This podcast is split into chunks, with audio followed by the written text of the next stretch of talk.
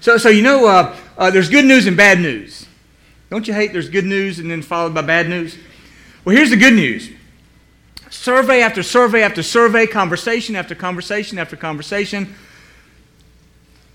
it lets us know that the most effective way for a person to come to be a Christian, as Buddy was just singing about, as the choir was just singing about, the most effective way, hands down, for a person to become a Christian is when somebody that that person knows, loves, and trusts talks to them about Jesus.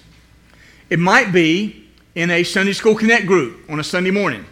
Uh, right now, there are Sunday School Connect groups going on, and in those Connect groups this morning, there's a lesson talking about how to talk to our loved ones and friends about Jesus. Many of you were in a Connect group already this morning. Some of you will be going to a Connect group uh, after this service. If you've not been in a Connect group and you'd like to find one after this service, uh, come find Al Huffman at the end of the service. He will put you in the right place. He teaches one of our Connect groups. He'd be glad to have you come to his. As today we're blending our Sunday School Connect groups with our morning music and message with our evening growth initiative, as we were talking about earlier, with the, with the hope that our congregation of folks will become more comfortable in three foundational areas of the Christian life. Last week, we talked about becoming more comfortable and confident and competent with the Bible and how we can take God's Word, the Bible, use it in our lives and use it through our lives. Today, we're talking about talking with other people about Jesus. That's the good news that the vast majority of people who come to become believers and followers of Christ will tell you that the number one reason, humanly speaking, is that somebody they know, love, and trust spoke to them, invited them to know Christ, invited them to an event or to church where they could hear the gospel, and they responded, and it all went back to somebody who cared enough to share with them. Next week, we'll be talking about the importance of prayer. And uh, I have been, uh, and I'll share more next week, but I have been just reinvigorated in my prayer life to recognize one very important truth that without God, it's all impossible. And so next week, in your Connect group, you'll talk about prayer. I will be sharing a message with you about prayer. And next Sunday night, we're going to be showing the movie about prayer called War Room. And I hope you'll come. Uh, I did not get to see it when it first was released. Pam and I have seen it, and I'm so excited to share it with you, whether you've seen it before or not. I hope you'll plan to come and be here. That's my commercial, but it all goes back to the good news, which is people will tell you the number one human factor in them becoming a Christian is somebody that they do what? Three things. Say it with me. Somebody they know, love, and trust. Say those three words again. Know, love, and trust. When somebody they know, love, and trust takes the time and has the care to tell them about Jesus. Now, I want you to think with me for a second. If you are a, Christian, a follower of Christ, there had to be somebody somewhere that took the time to tell you about Jesus. Think about who that was. Who was that that took the time to tell you about Jesus. I say this from time to time, and I hope you don't get tired of hearing it because I don't get tired of saying it. One of the reasons I'm standing here today as your pastor is because and when I was a teenager, I became a follower of Jesus Christ out of a broken, unchurched home. And when I started attending church for the fun activities at church, I went to the junior high boys Sunday school class, and that man in the back back there, Clay Eaton, took the time to tell me about Jesus Christ. And so I can verify that somebody you know, love, and trust telling you is the number one reason why people come to know Christ. That's the good news. Say that with me. Good news. Ready? Good news. Now here's the bad news. here's the bad news. Survey after survey after survey of church people will tell you that the average Christian feels inadequate, awkward, and does not share their faith with people that they know, love, and trust.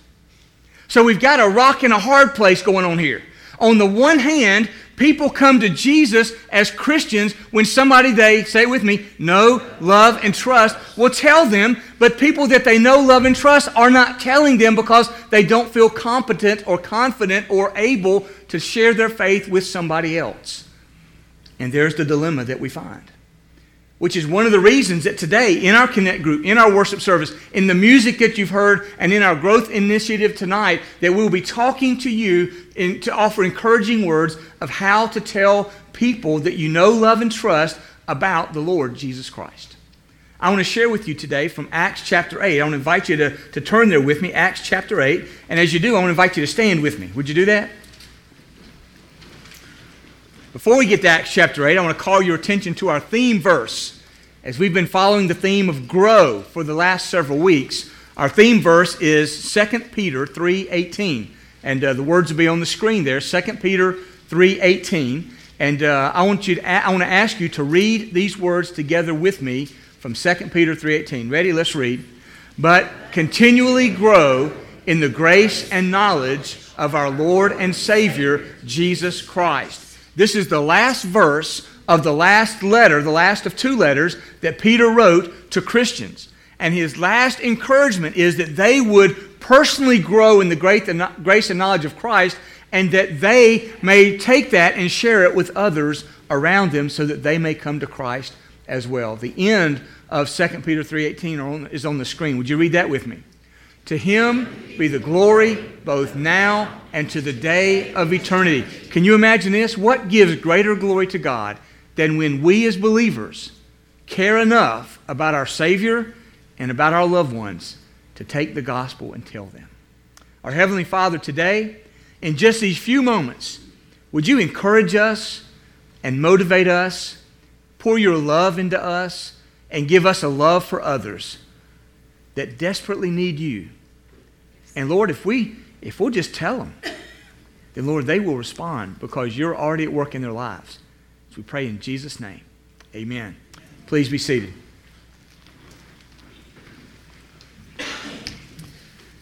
So we're going to look at Acts chapter 8, verses 26 to 40 today, because in this passage of Scripture, a follower of Jesus named Philip has an encounter with a man and he tells this man about Jesus. This, this scenario that we read about in Acts chapter 8 literally walks us through a process of sharing the gospel with someone else.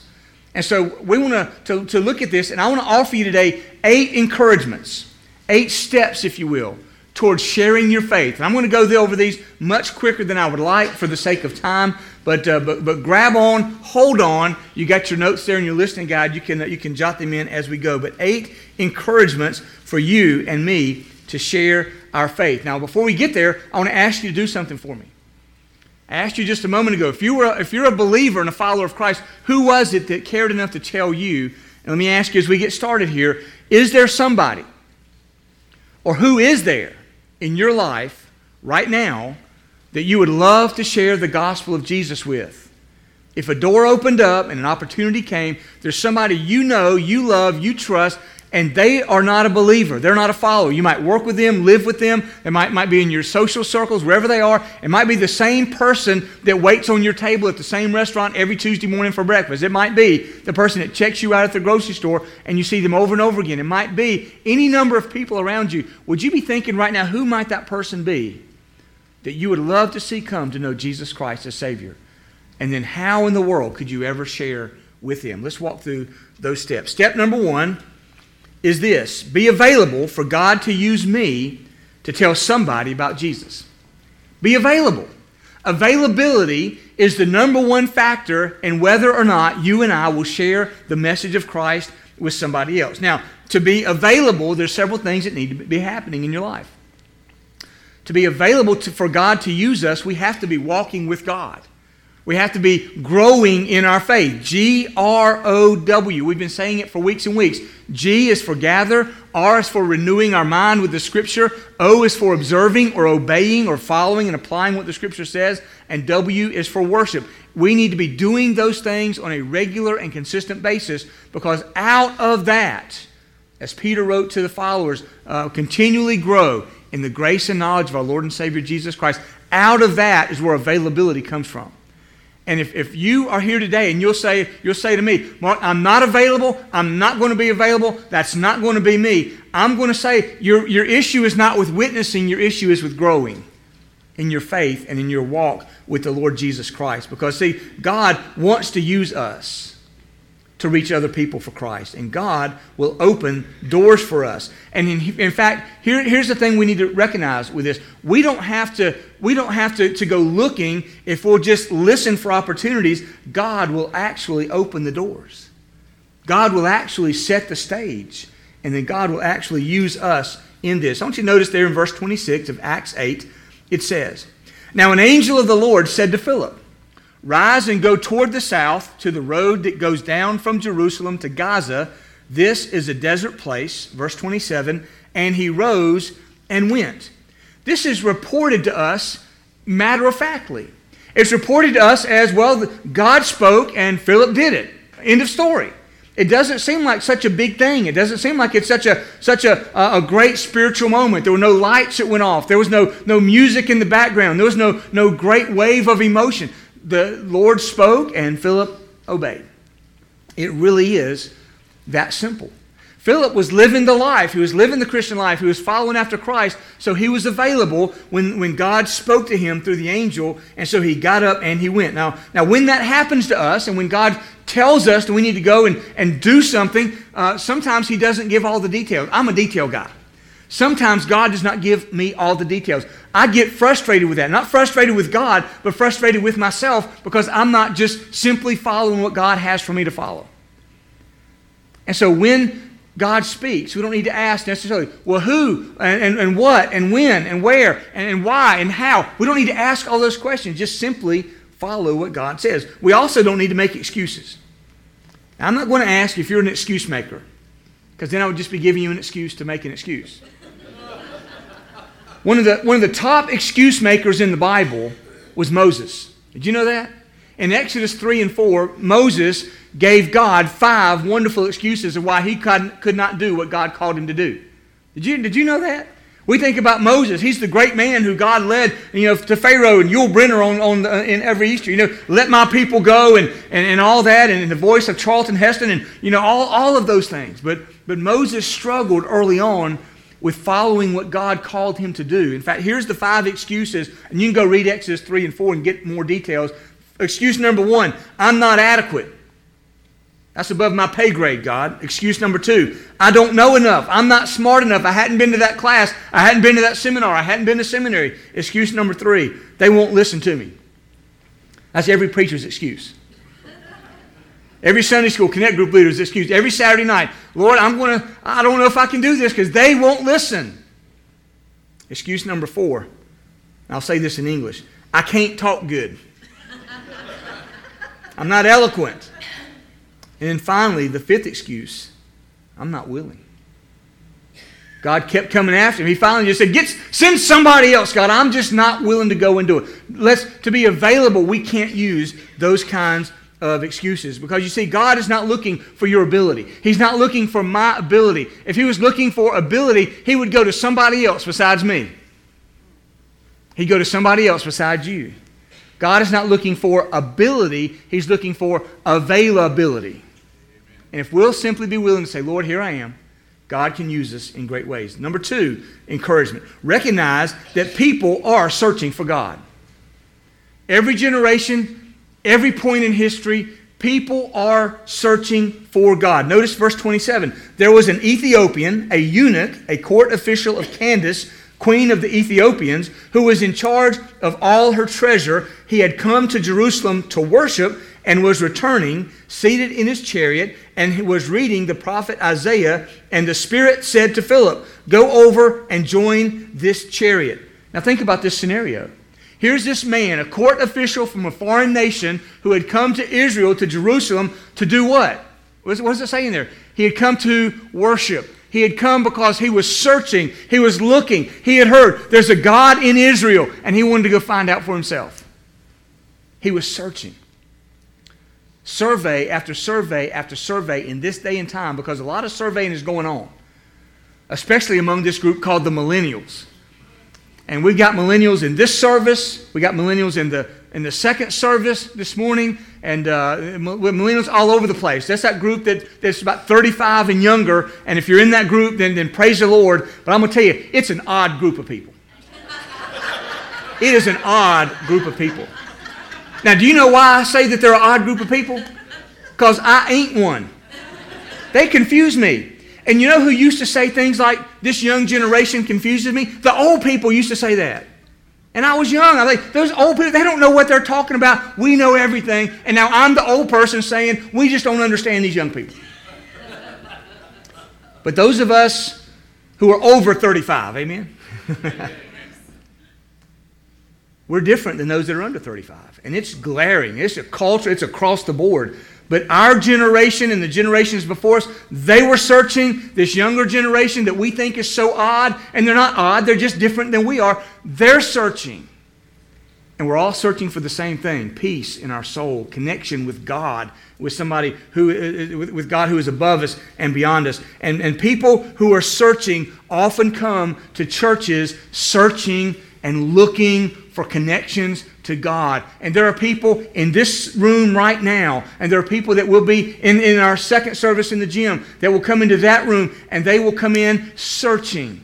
They may not show it on their face, they may not act it in their lives, but they're listening, they're looking, they're observing, they're searching for a connection with God. Listen, there are people that will never set foot in a church but they're in our schools in our businesses in our neighborhoods, and they too are searching. It may be on, on the, top, the top of their mind of what they think about, it may be tucked away back in the dark corners of their mind, but any way you look at it, people are searching. Why? Because God created us to search for Him, and they're searching. I mentioned last week, Bill Bright of Campus Crusade said this in 1968 There is a God shaped vacuum in the heart of every man which cannot be filled by any created thing, but only by God the Creator made known through Jesus Christ. That's a true statement. And the generations have searched for God. And, and let me go all the way back to the Rolling Stones. I, I used two songs to, to demonstrate this from popular culture, all the way back to, you know, some of you remember the Rolling Stones when they were not on Social Security, right?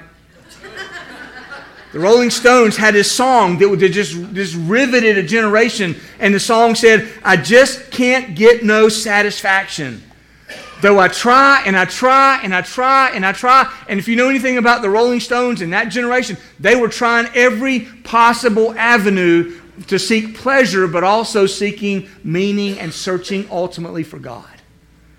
A generation later, when, when I was a teenager, a group called U2, not YouTube on the, on the computer, but U2 uh, had a song out, I still haven't found what I'm looking for. Still hadn't found it. I'm, I'm looking high. I'm looking low. I'm looking everywhere I can. I still haven't found it. And these two songs and other songs out there and other, other, other ways of, of communicating, people are letting us know they're looking and searching for God. And that's the good news. In Acts chapter 9, God spoke to Ananias and said, Go over here to this house. There's a man over there named Saul who is uh, searching. And Ananias said, Well, Lord, that's the man that's been killing Christians, and I'm a Christian. He, he, and God says, I know. Go over there and talk to him because he's searching. Fast forward, and now Saul, who was persecuting Christians, has now become a Christian and, become a, and became a preacher and a missionary. Now he, in the middle of the night, has this, this vision. God gave Paul a vision of a man from Macedonia, a place in, in the next province over. And the man of Macedonia was saying this in the dream Come on over here and help us. Help us know about Jesus. Why? Because people everywhere are searching. It's in the Bible, it's in our culture, it's in our history, it's in those odd people called the millennials, it's in the senior adults. Everywhere people are searching. We need to understand that. The third encouragement I would give you, and that is if, if we want to share with people about Christ, we need to look for an entry point. We need to look for a way to start the conversation. How do we get it going? This is where I think a lot of us are, are awkward and afraid and feel inadequate. How do I get that conversation started? And so, so we see here in, in verse number 30, here in Acts 8, Philip ran to the chariot where, where the, he'd been told to go he ran to the chariot and heard him reading Isaiah the prophet, and he asked him. He's just kind of trotting along beside the chariot while this man's in there, and he's reading Isaiah out loud. And Philip just kind of hollers out to him, and he says, Hey, do you understand what you're reading? That's his entry point. Run up beside a chariot and ask the guy if he understands what he's reading. Now, this is not a good method for us today using vehicles. I'm just going to tell you. Do not pull up at a stoplight, let down your window, honk your horn, and get the driver beside of you and say, Hey, do you understand what you're reading in there? Because hopefully they're not reading anything. They're looking eyes on the road. But that's what happened. They found an entry point. Do you understand what you're, what's being said here? When you leave church and you're talking to the people in the car with you, hey, how'd you like that lesson in our Sunday School Connect group today? Do you understand that? What did you think about the sermon today? Did, you, did that make any sense to you? Or, or if you're in your home and you're having a, a family devotion time where you're reading a passage of Scripture in your home, you read Scripture or let somebody else read it and just ask the question, hey, do you understand that? Uh, having a conversation somewhere and, and, somebody says this or says that and, and, and tie it back to Scripture somehow and just, just ask the question, hey, do you understand that? And oftentimes people will say, well, no, I don't. But look for an entry point.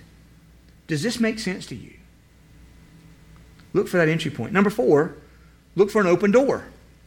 Look for not just an entry point to start a conversation, but look for the door to open. Not and, and, listen, here's important.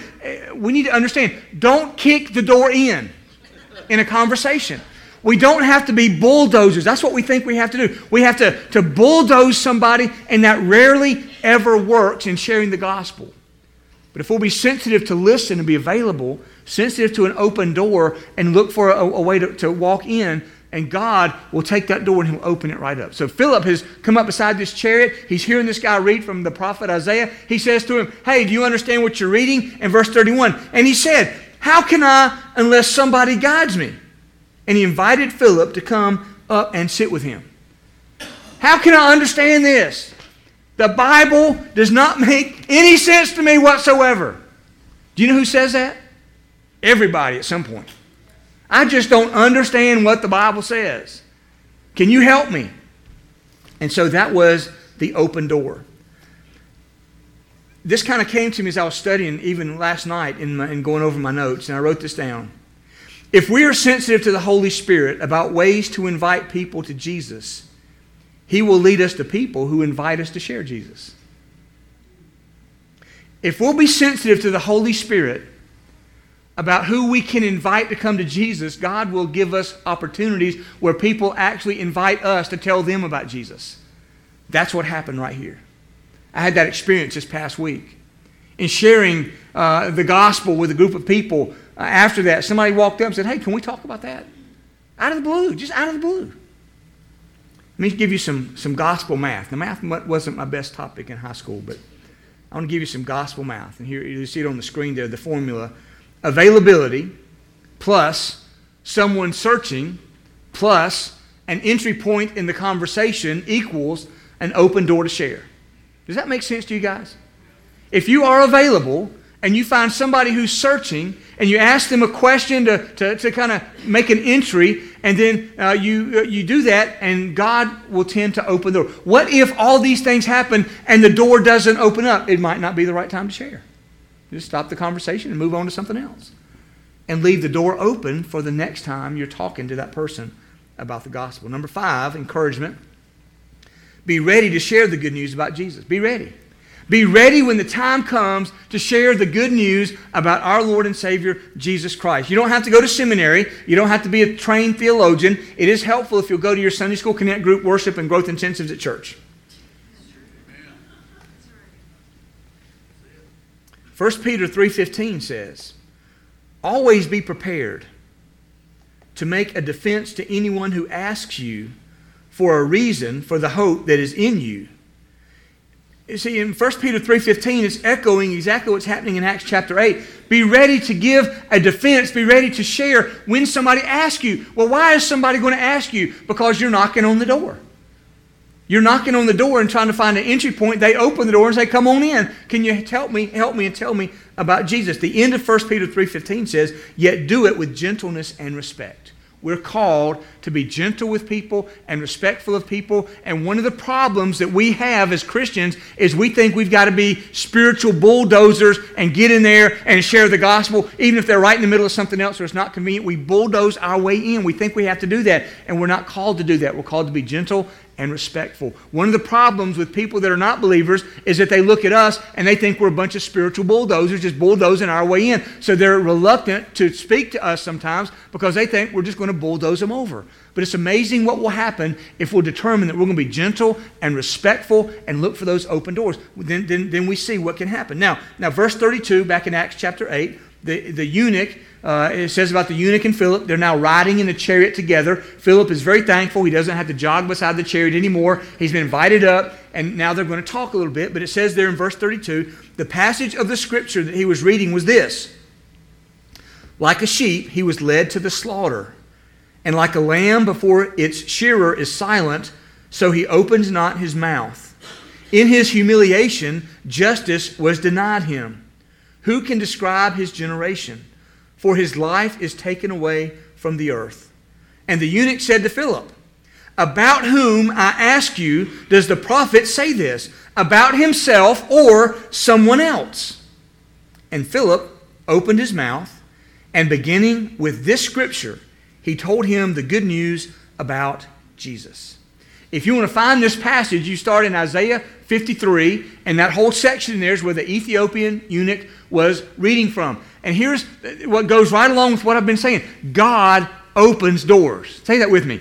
God opens doors. And so this eunuch was reading this certain passage of Scripture. Philip comes alongside of him, asks him, Hey, you know what's going on? God says, Come up here and tell me about it. I'm reading this passage, and starting right here in Isaiah 53, Philip said this, something like this, because it doesn't record it, but he said, 700 years ago, Isaiah wrote this. And we live now in a day and a time where it's come to pass. God told us in advance he was going to send his son, the Messiah. And Jesus is the Messiah. And where it says these things in Isaiah 53, they were fulfilled in Jesus Christ. And he went on to tell him about Jesus using Isaiah 53 and other places in Scripture. He walks him through what the gospel is the good news of Jesus Christ. He simply was there, he was prepared, he was ready, and he told him about the gospel. And what this tells us is simply this start with people where they are. They might be in Isaiah 53, they might be in John chapter 1, they might be in, in uh, uh, Habakkuk or Genesis or uh, Revelation, but, but start with them where they are and come alongside them and start there and tell them the story because the whole story of the Bible is not 66 different stories, it's one story in 66 different books that all point to the same thing, which is Jesus is our Savior and our only hope. Number six, celebrate baptism as the outward sign of inward faith when a person comes to know Jesus Christ as Lord and Savior, they are to be baptized. Notice in verse 36 As they were going along the road, they came to some water.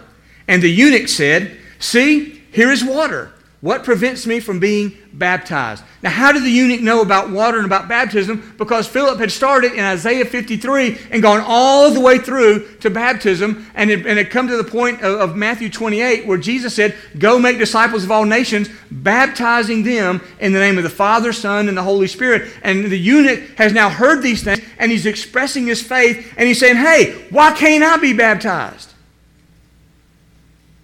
Verse 38 Philip and the eunuch Philip and, uh, I'm sorry, he commanded the chariot to stop, and they both went down into the water, Philip and the eunuch, and he baptized him. He baptized him. Now, I want to pause here for a couple things that we're going to do, a little different. Can we do something different today? Is that okay? Say amen if it's okay. Oh, that's okay. Two things I want to do. We're, we're going to have a new member report. So we're going to go into a church conference right now on the spot. We've been advertising. We're going to go into a church conference right here to adopt our new member report. We normally do this on a Wednesday night throughout the year, but uh, I, I, decided that it'd be good on this occasion today to have a new member report. So if you're a member of Ridgecrest, I'm going to present to you uh, those who have come for membership and for baptism. Uh, because I want to demonstrate to you that over the course of the last period of time, I don't know how long it's been, it's, it's been a few months, but the following people have said, I want to make Ridgecrest Baptist Church my church home. And as you know, uh, if, you're, if you're a member here, there are three ways a person can become a member. One is by what we call a transfer of letter. They're a member of another Baptist church. They want to become a member of our church. Maybe they've moved into the area, or, or, or for whatever reason, they say, This is where we want to be uh, connected to a church. And so they take, we send a letter to their other church, and they release them from that church membership and apply them to our church membership. And so that transfer of letter where the person says, I'm a Christian and I've been baptized, I'm a member over here, but now I want to be a member at Ridgecrest. That's one way. A second way is what's called statement. A person states by their testimony, I know Jesus as my Savior, I have been baptized by immersion, and, uh, and I, I'm not a member of another Baptist church, but I want to be a member of this church. And so, by my testimony or my statement, I want to become a member of Ridgecrest. And so, we allow membership to be brought in that way. A third way is by what we call profession of faith and baptism. This is where a person has never trusted Christ or they've never been baptized, and so they want to become a member of Ridgecrest, and so they do so by professing their faith, by trusting Jesus as their Savior, as the eunuch did in Acts 8 and many other places in the Bible we read about this, but, but, but by professing faith and, uh, uh, and, and now by being baptized. And so periodically we bring those people to the church through a church conference and we say, Would you endorse this? Everybody here has, has, has come and, and, and followed uh, the steps. So, so, so let me give you the names and then I'll ask you just to give a big hearty amen and we'll, uh, we'll, we'll bring these folks into our church fellowship. First of all, by baptism. You see the names on the screen. I'll read them Madeline Bowen, Jill Blaylock, Christy Glosson, Dan Glosson, Kim Robinette, Matthew Waters. Todd Newton, Roberta Friskney, Lucy Stevenson, Hayden Mitchell, Sydney Bassett, Isabella Sterling, Colton Stallings, Luke Young, Albert Carson, Izzy Blaylock, Matthew Blaylock, Logan Horn, Carson Turner, Maddie Silcott, Tori Waddell, Matt Young. Say amen to that. Isn't that exciting that those folks have, have professed faith and been baptized here at Ridgecrest Baptist Church? And then there are those that are coming for membership by a transfer of letter from a sister Southern Baptist Church. Here are those names Barbara Byard, Carolyn Johnston, Kelly Shaw, Brandy Shaw, Megan Turner, Artie Robinette, Jerry Holt, Judy Holt, Amber Toomas, Austin Toomas, Donna Starnes, Tim Starnes, Bill Bailey, Linda Bailey, Wanda Newton, Seth Friskney. Say amen to that. Folks, folks wanted to, to say, we want Ridgecrest to be our home. And then by statement, those saying that I have trusted Christ, I have been baptized, I want to be a part of Ridgecrest. Uh, Chuck Snyder, Rose Sterling, Katie Yandel, Paula Dugdale, Craig Alexander, and Lisa Alexander. You agree with that? Say amen. Isn't that exciting to see that the folks are coming to be a part of, of Ridgecrest Baptist Church? And, and it's because if you ask them, they'll tell you somebody I know, love, and trust took the time to tell me about Jesus or invite me to come where I could hear about Jesus. And then there's something also that's exciting today. We're going to have baptism right here and now. How can you, how can you talk about the Ethiopian eunuch being baptized and, and not have a baptism right on the spot if you have somebody who's waiting to be baptized? So Rodney's going to come out now and uh, have a baptism for us, and I'll come back.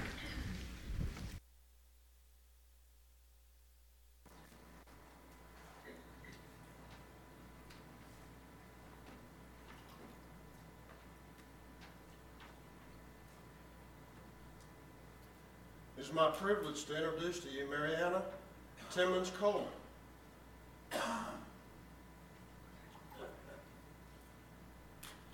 Mariana, in obedience to our Lord and Jesus Christ command, and by your personal uh, profession of faith in Jesus Christ as Lord, I now baptize you in the name of the Father, the Son, and the Holy Spirit buried in the likeness of Christ, raised to the newness and life.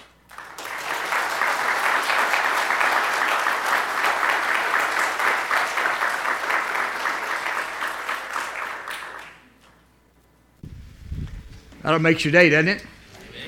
So, so, so baptism is an important part. And, and so, so Philip and the eunuch went down, and Philip baptized him. The seventh thing I want to point out to you is that when we are faithful to share, we can then observe the joy that comes to those who come to know Jesus.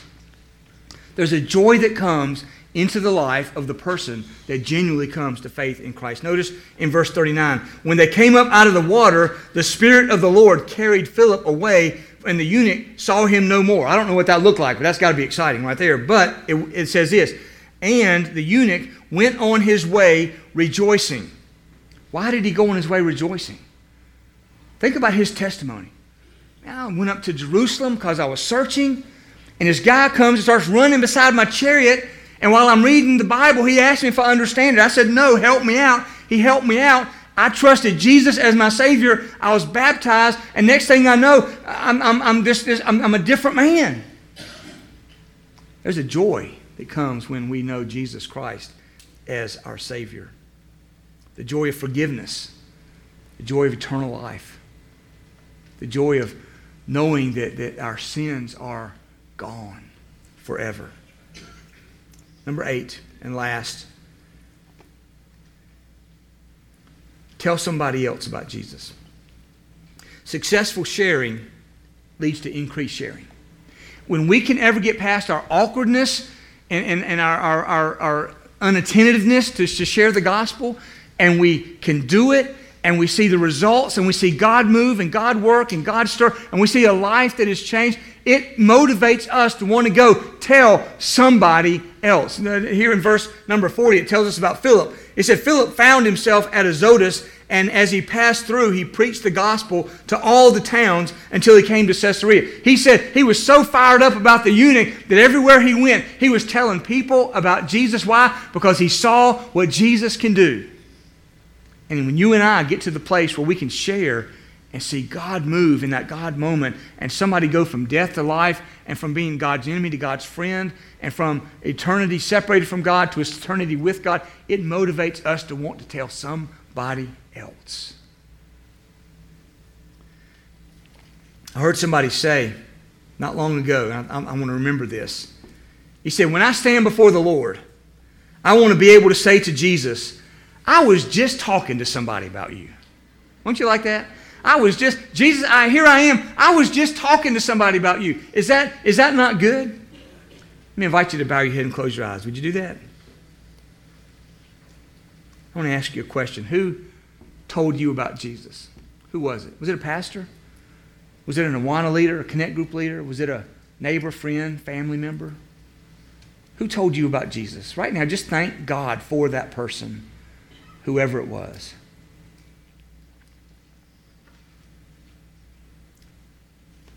And then, if you don't already know, would you just take a moment, Lord, help me to know somebody to whom I can share the wonderful good news of Jesus? I'd like to invite you now as you pray. Would you pray for God to give you a desire to tell somebody about Him? Lord, help me to want to do it and get past the awkwardness in my soul. Help me to get past that. Give me desire. Would you let the Lord know that you're available? That's scary to say, Lord, I'm available, but, but God's, God got this. Are you willing to say, Lord, I'm available? And would you be willing to pray, Lord, would you give me an open door to somebody who's searching?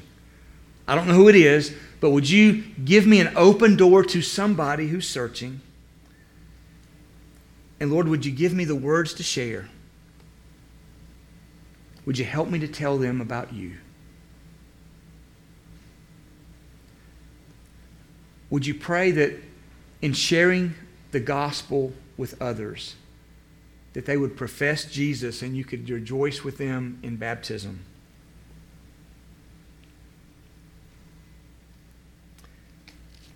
Our Heavenly Father, we thank you that you make it so straightforward and so easy. You take care of everything. You give us the story of what to say. You give us situations and opportunities that you have already engineered, and you open all the doors. Help us, Lord, to be available and willing and sensitive to take someone where they are to the place where they can trust you as Savior. Thank you, Jesus. Start with me and multiply it out across our congregation as we pray in Christ's name. Amen. Amen.